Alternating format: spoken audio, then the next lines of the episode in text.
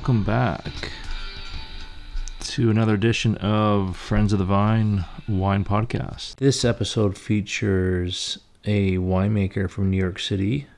He also began in California. His name is Abe. He is a mutual friend through Christina Rasmussen, who was in one of our earlier episodes, and she was actually the one that recommended I chat with him. I think for a lot of people, he doesn't need any introduction. But for those of you who don't know him, there is also a really great article written by Christina that I will reference in the podcast links. You can check it out as well. She had a great conversation with him. We go into the technical side of winemaking and we also go into the philosophy behind winemaking, behind being a minimal intervention or low intervention style of winemaking especially as someone who wasn't overly familiar with natural wines. I wanted to go to someone who was a winemaker who specialized in natural wines and really knew a lot of the nuances behind conventional winemaking and natural winemaking. So that's most of our conversation is related to that topic. We sat down not that long ago and had a great conversation. He was formerly a philosophy professor so he is well versed in educating, and that's what he did with me on this episode. Let's get right into it. I know a lot of my listeners they they know what they like about wine and they know they they know what they like about the different grapes that they like and they they're getting into the into understanding wine and understanding the the different processes that go behind making wine but they're not quite sure between natural winemaking and more conventional winemaking. I was kind of wondering if you could just kind of take us through that process and what the differences are and, and how you make wine. Absolutely. I'm going to start by drawing a distinction between the two kinds of winemaking before I say that much about what I do. And that's because I am a winemaker, but I think all the time about education. I feel like it's an important part of what I do, not just to make the wines, but to be able to think about all kinds of considerations surrounding the winemaking and to be able to discuss those considerations. So I'm really happy to go into the differences between the two kinds mm. of winemaking. And first of all, my guess is that any of your listeners who have any knowledge of natural wine at all, any knowledge or interest in natural wine, will also know that it's a term that doesn't have a really precise or clear definition behind it. And I think one of the reasons for that is because the term didn't originate with a set of practices that were shared in any kind of clear way by a bunch of winemakers. It arose more in opposition to a kind of winemaking that was really common and that had no name. It was just like normal accepted winemaking. And I think that the first time that people started drawing those distinctions, maybe in the 1990s, maybe in the 2000s, I became aware of it in the very late 90s, like maybe around 99, just as I was beginning to learn about winemaking. And then the distinction wasn't between natural and something else, it was more like old school and new school. And on the side opposite natural winemaking, the, the kind of winemaking that was just like plain winemaking, now that's kind of distinguished. I think you the word conventional, and that's a that's a not polemical way to draw the distinction. But very often the distinction is made polemically, as if there's a battle between two kinds of winemaking. And then the opposition is between something like natural winemaking on the one hand and industrial winemaking on the other. And because there's no really clear definition of either, it's a little hard to say what precisely distinguishes them. You could say to some degree that what distinguishes them are aims rather than methods. You could also say that what distinguishes them are results. The results of natural winemaking very often, but not always, taste differently from the results of conventional winemaking. But for me, the one precise thing that I think you can always lay hold of is a difference in the microbiology of the two wines. And the microbiologies of the two kinds of wines have different origins. And so I'll say something about that. In the winemaking that just swept all over the world after World War II and became nearly universal, especially in wines that were more common as opposed to really small production wines that never left the places where they were made. In the kinds of wines that were more common and more easily available, the microbiology of the wine always started with a commercial yeast, commercial yeast that would be used by the winemaker to convert the sugar in the grapes into the alcohol in the final wine. And that commercial yeast would originate in a laboratory, for the most part, somewhere in Northern Europe. For interesting cultural and historical reasons, the big breeders of commercial yeast are in Denmark and Holland. And so these yeast originate in laboratories in Northern Europe and are then shipped around the world in these small half kilo packages that are actually really beautiful. They're small vacuum sealed bricks that are sealed up in mylar. And the packages are really fun to open because you pierce one with your jackknife. And because it's vacuum packed, there's a sudden whoosh as the air rushes in from the atmosphere around it. And then, in order to make use of this yeast, you have to rehydrate it really carefully. And then you add it to the grapes or to the juice in order to begin the fermentation. And the result is a fermentation that, in almost every case, and I'll draw a distinction later, in almost every case, is dominated by a single species of yeast and a single variety. And the way to think about it is something like breeding dogs. It would be like knowing that there's a world of dogs and that dogs are related to foxes and to wolves, and you say to yourself, for sure, the only thing I want in my home is a dog, not a fox or a wolf. And then on top of that, I want a cocker spaniel. And then on top of that, I want the kind of cocker spaniel that's been bred for certain kinds of characteristics in England. And it's really very much the same thing with yeast. So, on conventional winemaking, you have these yeasts that are really highly specialized and kind of predictable. Mm. And on the other hand, in natural winemaking, you don't buy any yeast at all. You rely on the fermentation to start spontaneously. And there, the yeast that will convert the sugar into wine are not just one species of yeast, but at least a half dozen species of yeast, and maybe even more of that, more than that. And the one that's going to really get the job done, that's going to finish eating all the sugar and make sure that the wine is dry and that is, say, somewhere between 12 and 14 or 15% alcohol, that yeast is going to be one species of yeast. It'll be kind of like the dog as opposed to the foxes and the wolves, but it will probably be as many as 20 different varieties of that species of yeast. So if you think about your fermentation as a kind of population. In conventional winemaking, the population is entirely homogenous. There are literally billions, maybe even trillions of yeast cells in your fermentation, and they're genetically identical to each other. Each one is exactly like the neighbor. They succeed each other in different generations. There's a little bit of mutation that takes place from generation to generation. So by the end of the fermentation, there'll be a tiny degree of difference between the members of the population, but super, super tiny.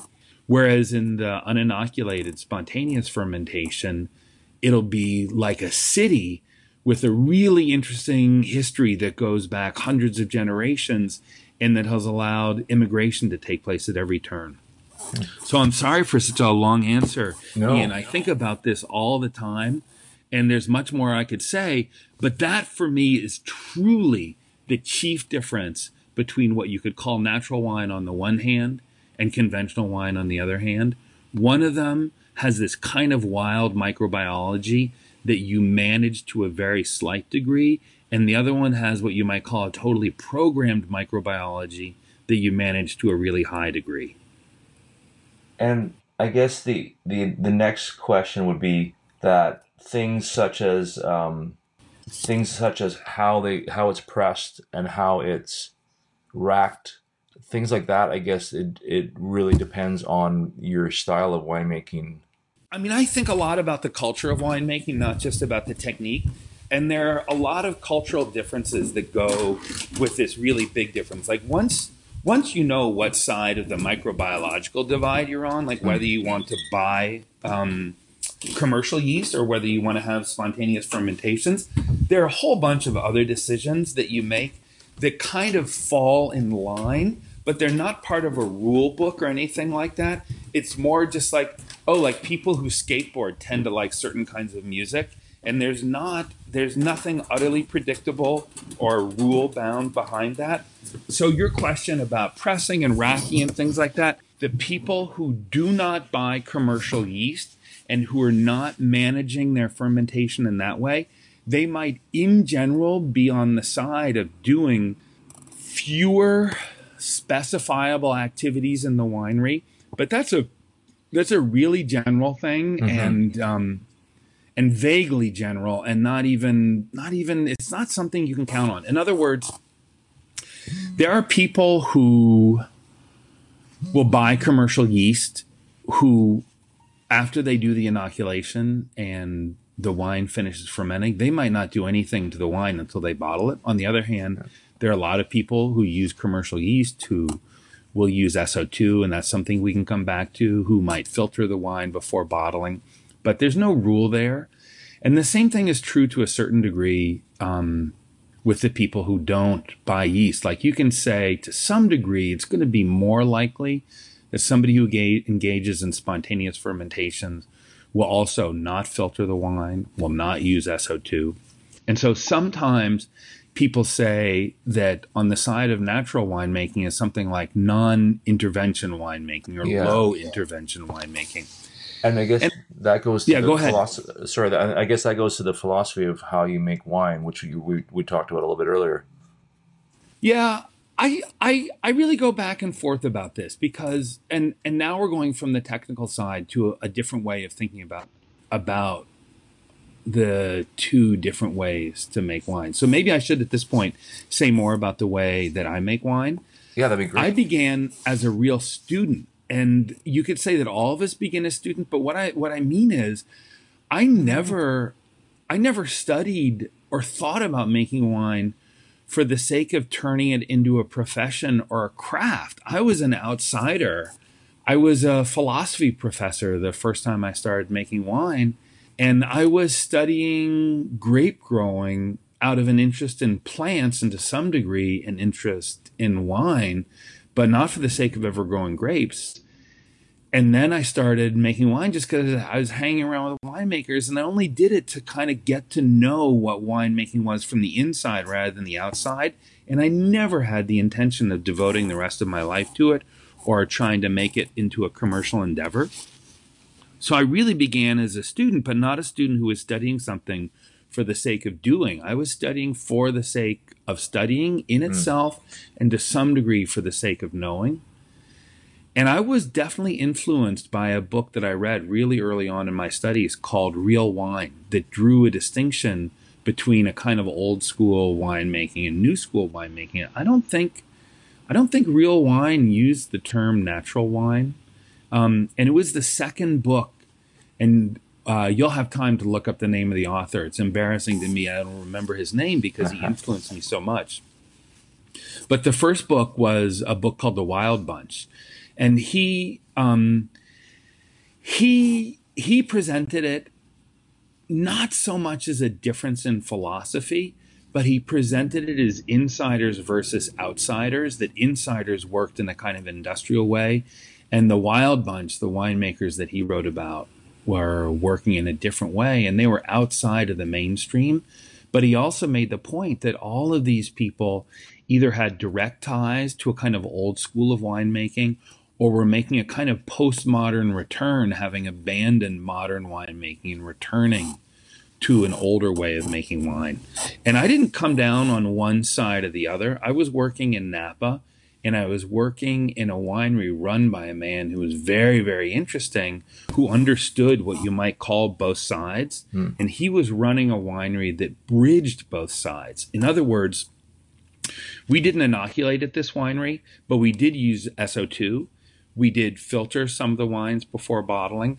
and we had a completely modern toolbox at our disposal, backed up by a high degree of university knowledge. And the man who was running the winery and teaching all of us to make wine, what he emphasized is that you can make very knowledgeable, precise, critical decisions that put you on one side or the other. But his his I guess you could say his what he was inculcating in us was not a moral or philosophical position, but a way of attacking a craft. His name is John Kongsgaard, and he was making his own wines at the winery. He was making them, you could say, in one way, and he was also directing the winemaking of the winery itself, a winery called Luna Vineyards, and he was directing that winemaking in another way. And what he showed me and the other people who were working for him was the power of stepping back from the normal expectations, not rejecting them, and for sure not rejecting them without having experience or knowledge of them. He wanted us to have experience and knowledge and then make a decision. And in particular, I would say the two or three things that um, were somewhat different from the way that everybody else was working around us. First, the uh, microbiology uh, not inoculating, engaging in spontaneous fermentations. Second, the use of SO2, sulfur dioxide, in the winery, and I'll come back to that and be a little bit more precise. And third, the management of oxygen. And I'll start with that. That, in a way, is the easiest. Mm. All the wines that we made matured in barrel. Some of the wines fermented in tanks, some fermented in barrel, but all of the wines matured in barrel. And the wine that matured most quickly was a Pinot Grigio blend that we made, and the idea was to bottle that roughly six to nine months after harvest when the wine was ready, and 100% of that wine matured in barrel. And barrels breathe, so the wine has some exposure to oxygen during that maturation. You could say that part of what the maturation means is the interaction of the wine with oxygen. And uh, the Luna Pinot Grigio was topped roughly every three or four weeks. And what that means is because the barrels breathe, they would evaporate to a small degree. Right. And we managed the barrels so the evaporation was minimized and the amount of air ever sitting in like an empty space above the wine in the barrel, that was minimized by refilling mm-hmm. the barrels every three or four weeks. And we did the same with the red wines that matured for a much longer time. One of the reds matured for nine to about 15 months, and the other reds were closer to 24 months. Every barrel in the winery was topped every three or four weeks. And that meant that outside of harvest, there was a team of one or two people who spent every day topping barrels. John, in making his own wines, topped the barrels instead of every three or four weeks, he topped them at most three or four times a year.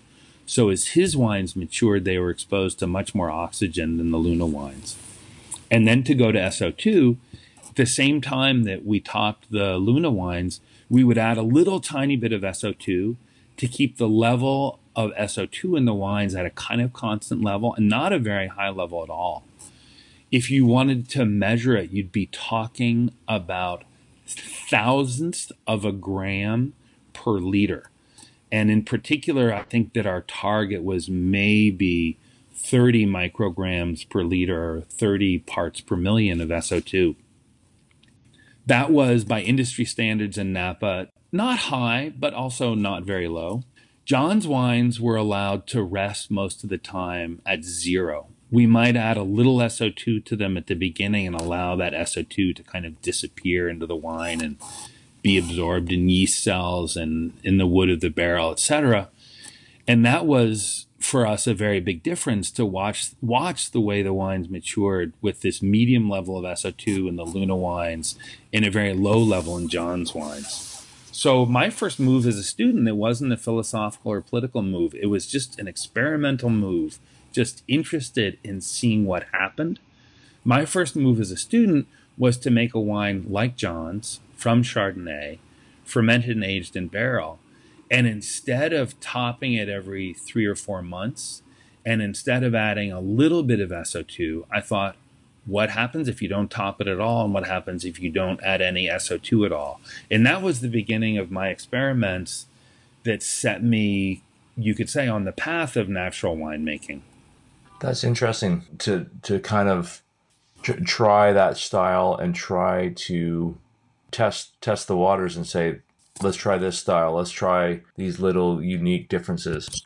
Yeah, and it and it's interesting because when I first started doing it, there was almost nobody else in Napa doing it. There wasn't really anybody else to talk to. John kind of made fun of what I was doing because he felt like he felt like the winemaking that he was doing was adventurous enough, and that if you did anything more adventurous than that, in some way you were being foolhardy. He for sure was not against my pursuit of knowledge, but he didn't he didn't have a strong belief that it was going to lead to good wines. And he's a very very good taster and I presented a bunch of wines to him that I had made maybe in the first couple of years of working under him. And some of them were made with SO2 and some without. And he could tell right away the wines that were made without SO2. And for him, they were not successful, not failures, but just not successful. And he simply counseled that I should use more SO2 in those wines and I would make more beautiful, more expressive wines. And because I didn't have a kind of philosophical or political position about this. I really listened to him and I kept tinkering over the next several years of my, my winemaking.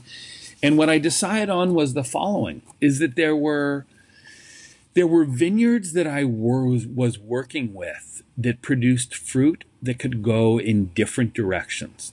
And what I mean by that is some vineyards, it seemed to me, could make the best possible wine in my hands if the wine went in one direction.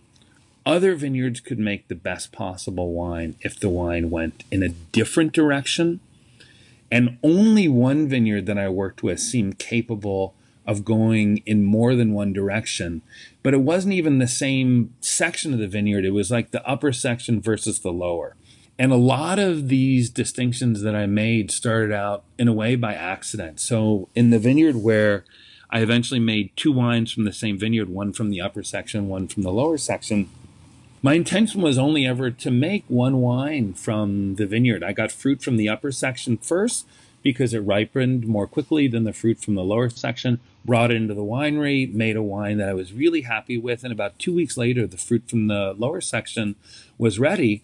And when we harvested it, all I could think of is how different it was from the fruit from the upper section, and I wasn't happy. And so it's a Sauvignon Blanc vineyard. And the wine that I had in mind as a model for what I was doing were the Sauvignons of, um, of Friuli and the wines that were made not in a skin fermented style, but in a kind of clean and beautiful style maybe not so different from Sancerre, but for sure nothing like uh, the Slovenian mm. uh, wines from from really nearby. And the wine that I made from the upper section of the vineyard was exactly what I wanted, really beautiful. And when the fruit came in from the lower section of the vineyard, the berries were like twice as big as the fruit from the upper section. They didn't seem to have the same intensity, and I was really disappointed. And I thought, okay, I know how to fix this. I'm going to crush the fruit and I'm going to throw some of the juice away. And the intention there is to concentrate what is left behind and to try to make a more intense wine by throwing some of the juice, which is to some degree, you could think of it as just like water and sugar and a little bit of acid. Anyway, throw that away. And then I realized after I had done this, fuck, I'm not making red wine. I'm trying to make a white wine. The juice is what I want to work with anyway. And then I thought, oh my God, by making this mistake, I've now committed myself to doing a skin fermented white wine. So I took the Sauvignon Blanc from the bottom of the vineyard. I didn't throw any of the juice away. That would have been stupid and wasteful anyway.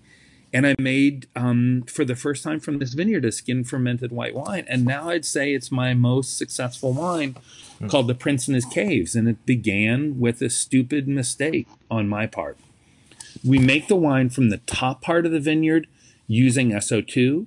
We protect it to a certain degree from oxygen during fermentation and during maturation. We prevent it from going through malolactic fermentation, which is a way of managing the microbiology in a pretty intense and intrusive way. And because the wine doesn't finish malolactic fermentation before bottling, we have to filter it to take out the malolactic bacteria so that they can't finish their biological work in bottle. And we make the wine from the lower section of the vineyard completely differently. No SO2, no protection from oxygen, complete malolactic fermentation, and no filtration before bottling. It's interesting you said that was one of your most successful ones that you've made. Yeah, and I think I think there are many reasons for that. I mean, I think this is now a marketing question. I think that um, when I started making these wines a long time ago, the first time I made that wine was 2005. I didn't call it the Prince yet because I, I really thought of it as a kind of accident or mm. maybe even as I said before, a mistake. But in 2006, I started making it on purpose. There were so few wines, it mm. all like that, that there was a lot of hunger and demand for the wine. And now you can find skin fermented white wines made from all over the world. But when I released this wine in Northern California, it was for sure the only skin fermented white wine being made in Northern California at the time, and maybe the only skin fermented white wine being sold commercially in the United States that wasn't made in Friuli or in Slovenia. Thank you for that. I, that was that was thorough and um, I think it really helped me expand my knowledge on on the differences. Um, well, I'm so glad, and I, am sorry I went on at, at no, such length. No, and and it's it's funny because there's certain there's certain terms or there's certain uh, techniques that I've you know my knowledge base is so low on, and the other one is on on the lees, the the yes that whole concept. Yeah, what can I tell you? Or, or do you want do you want like just a kind of basic background on the lees? Yeah, just how just that style or or how it kind of how what what its role is in kind of in the steps or in the process. If you don't mind, I might be pretty technical again. I would love that. Okay. So I would say when I first started making wine during the period of experimentation that I just described to you, I had no fucking idea what was going on at the lees. And that's not even like I was confused. I wasn't even investigating. Hmm. I treated the lees as a kind of black box and it wasn't at the forefront of my thinking, but I did have a general inclination not to do things. It was working well for me not to top the barrels it was working well for me not to add SO2. So, another typical activity in the winery is to allow any solid material in the wine to settle just through the effect of gravity, to settle to the bottom of the vessel that the wine is in. And in the case of the wines that I was making at that time, all of those vessels were small wooden barrels. So you would let any solid material settle to the bottom of the barrel, and then the general inclination was to treat that as a form of dirt, as if it was sort of like your home, and maybe the windows are open all the time, the doors open, people are going in and out. And over the course of even a single day, a fair amount of dirt is carried into the home mm-hmm. and it just settles to the floor, settles to the other surfaces. And every night, or every morning you sweep up the floor, you clean up the dirt, and you throw it away somewhere. And I think that that's the way that a lot of people regarded the lees, that the lees were like dirt, and that it was your job as a winemaker, winemaker to keep the wine clean. And that didn't mean you had to get rid of the dirt every day, but it might mean that between two and four times a year, you would allow anything that was solid in the wine to settle to the bottom. And then you would remove the wine by taking it away, either by gravity or with a pump, and leaving the solid stuff that had settled to the bottom, leaving that in the bottom of the vessel. And then flushing it out, and then you might put the wine back in, or maybe it stays into the new place where you put it when you took it out. So, let me tell you what this solid stuff is so you can have a better understanding of what's going on here. When the wine is really young and it's just finished fermenting, it has a vast amount of yeast in it. Picture, I'm going to just use the, the sizes that I'm familiar with. A 60 gallon or 220 liter wooden barrel, which is the size that it's easiest to imagine, the kind that we most have run into, whether it's at mm-hmm. wineries or wine shops or whatever that 60 gallon barrel, when the wine is finished fermenting, will have 5 to 15 gallons of sloppy lees at the bottom. And if you take all the clear wine away from the top, harvest those sloppy lees, and allow that to settle one more time, clear wine will rise to the top again and heavier, denser leaves will settle to the bottom. And then you'll be left with, I would say, a minimum of five to 10 gallons of pretty dense material that was in your barrel before you did this whole operation.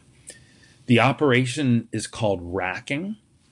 And what is left when you rack the wine away early in its life is a combination of material that came from the grapes, even if you're talking about a juice fermented wine where you're not trying to make skin fermented white wine, where you're not trying to make red wine, just trying to make a normal Chardonnay or something, there's still going to be tiny fragments of the skin in the wine that will settle to the bottom.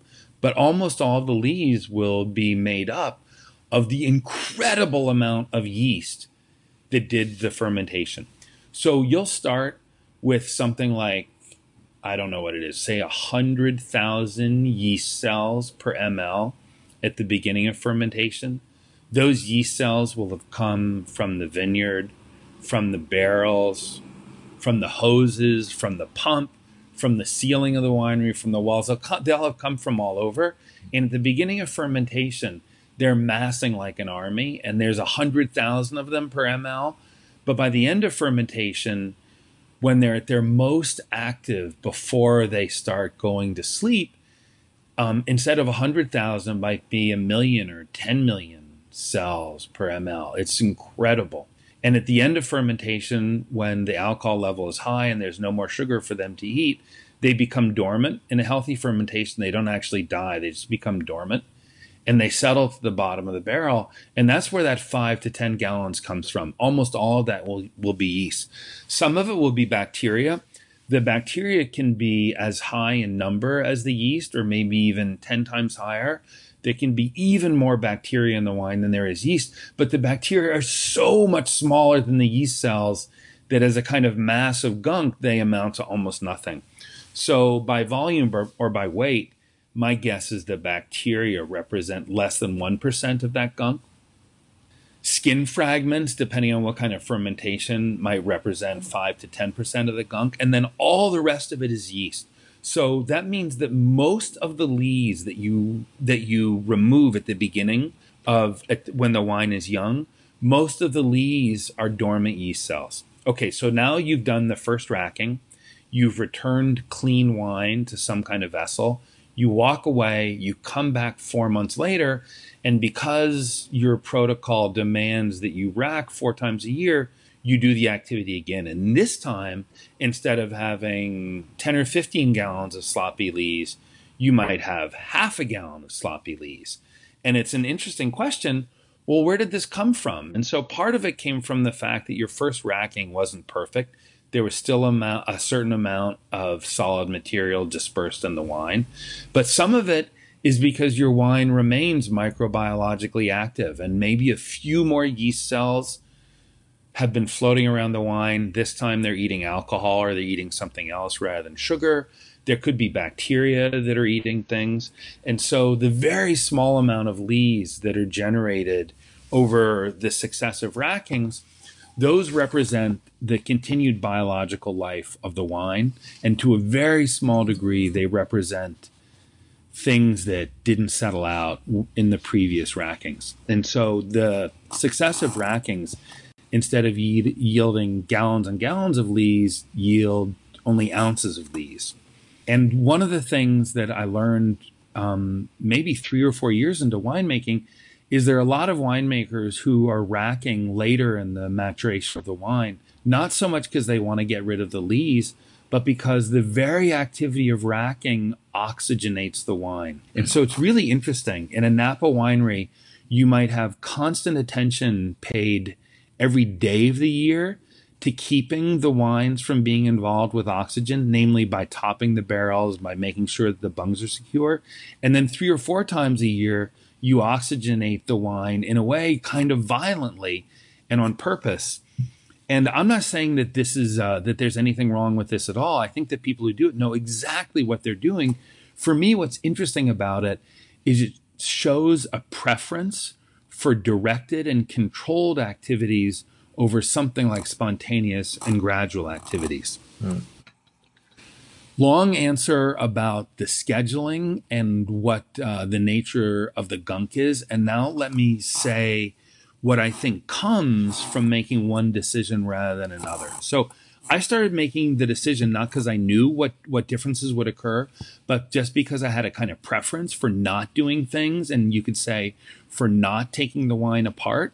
And I also had a method that kind of demanded not doing anything unless I sensed a problem. And I rarely sensed a problem from the lees. The people who were always careful to remove the wine from the lees early in the wine's life after fermentation, they would feel that you might diminish the freshness of the wine or the fruitiness of the wine by leaving it in contact with those 10 to 15 gallons of dormant yeast cells. At a certain point, the yeast cells die and then they decompose. And I don't think I really ever got negative flavors or aromatics from that. But for sure, there are people who, when they sense the yeast cells dying, decomposing, breaking down, they think that in a certain sense it's polluting the wine, that the wine is really about the fruit mm. and for sure not about the yeast. And when the yeast cells, yeast cells start breaking down and becoming part of the wine, for them, as I said, that's a kind of pollution. So the racking for them at that point is very important. For me, not so much. And there's a chemical side, not just a kind of flavor or aroma side to leaving the wine in contact with the lees. I learned about this only maybe five years after I had been doing it. And that is that that massive yeast cells at the bottom of the barrel, it has a really high capacity for absorbing oxygen. So what I didn't realize is that by not topping, I was introducing a lot of oxygen into the wine, but by not racking, I was leaving a really powerful oxygen sink at the bottom of the wine.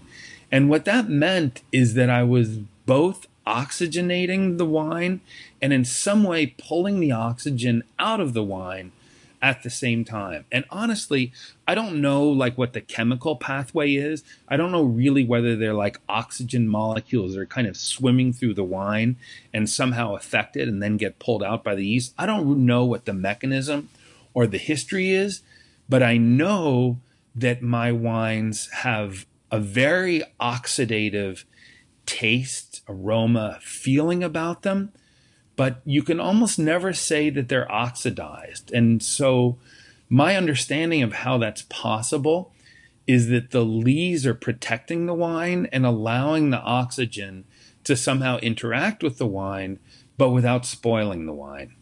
Does that help? Yeah, that does.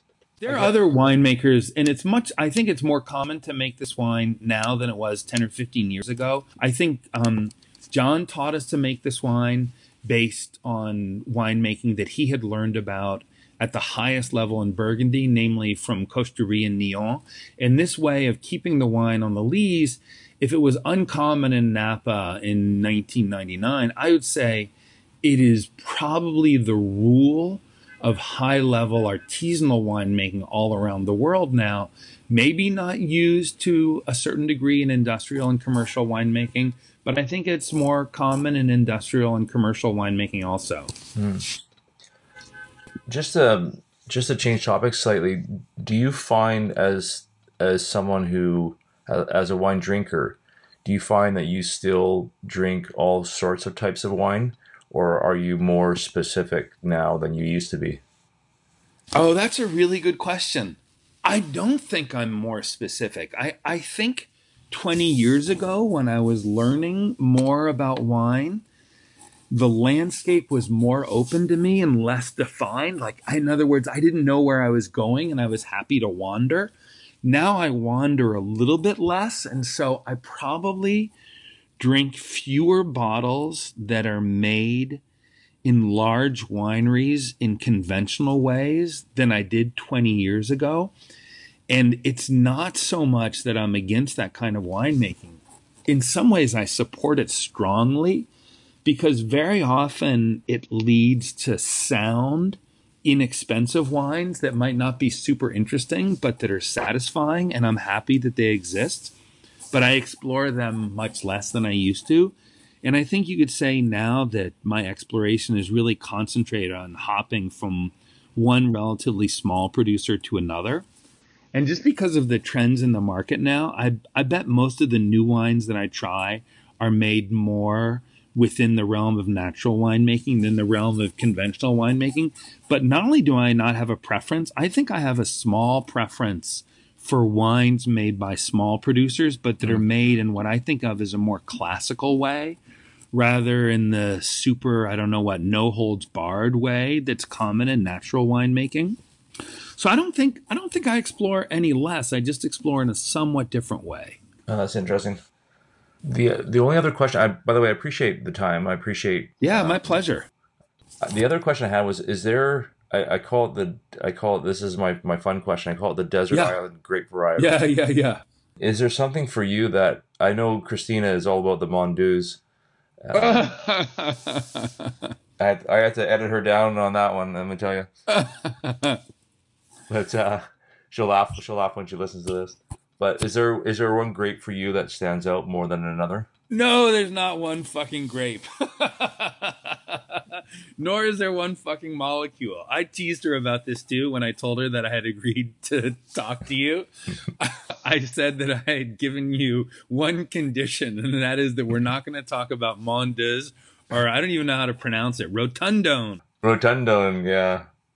No, there's nothing like a desert island grape for me to some degree the analogy that i made before between grapes and breeds of dogs it doesn't it doesn't really work because i really believe that breeds of dogs are are really different from each other. They really have not just characteristics and appearance but the way they behave and and all kinds of things and that those differences are significant. I don't think that the differences between grape varieties is as marked as the differences between uh, dog breeds. Yeah. And in particular, the two grapes that the two white grapes that I think I do the most work with, Chardonnay and Sauvignon Blanc, I think that all the time they make wines that you can't distinguish from each other. They make wines you can't distinguish from each other in the Loire, um, in in uh, in and around Chablis. I'm thinking of Saint-Bris and Chablis.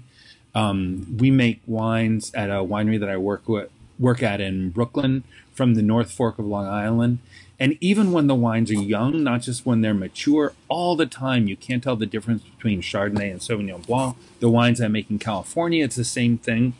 And so there's a really clear reason for this. We're not just talking about the way that the vines and their fruit looks in the vineyard.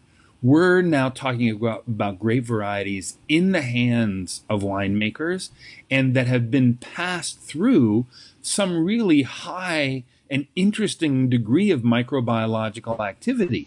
So now we're talking about something really different from a dog because when we think about the differences between dog dog breeds, we're thinking about those dogs running around. We're not thinking so much about the dogs under the hand of a master and under the influence of microbiology. I feel like the hand of the winemaker is so strong and the effect of the microbiology is so important, to say nothing of other things you've asked about the role of oxygen, the role of lees contact. I feel like in the end, the grape variety is one of the least important things in the final wine. For sure, much more important the geology and other characteristics mm. of the soil of the vineyard in which the grapes were grown and what the surrounding climate is year after year what the weather conditions were week after week, and sometimes day by day or hour by hour. Those things can influence the final wine, I would say, to a higher degree than the grape variety. Nonetheless, I pay attention to grape varieties, but I don't think about them in a kind of fetishistic way. And I, I think I, I agree in the sense that I think now I think more about like as a as a drinker, I think more of my taste profile and what I what I like about wines, like the the Pinot style where it's got the the forest floor and you've got um, undergrowth and and you know flowers and all this the rusticness. you know, and then I think about other grape varieties that are similar. Those that's almost now more a, a taste profile that I have in my head about what I what I like, Yeah. r- rather than a specific grape. You know, um, Sangiovese or Nerello Mascalese or any of these other Yeah. grapes that are similar. That rustic kind of uh, flavoring. Now that's to me what I think about when I think about that question. But it's I I, I wanted to throw that out there because I knew I knew what you're going to say. anyway, uh, thank you, Abe. I appreciate this. yeah, lot. my pleasure. I think we'll I think we'll leave it there. Great. Good to talk to you, Ian. Yeah, that was fun. My pleasure. I think we're going to leave it there for now. Thanks for listening.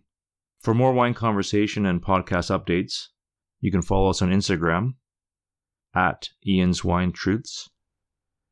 Check out our website for great photos of our guests, friendsofthevine.podbean.com. Take care. Have a glass for me.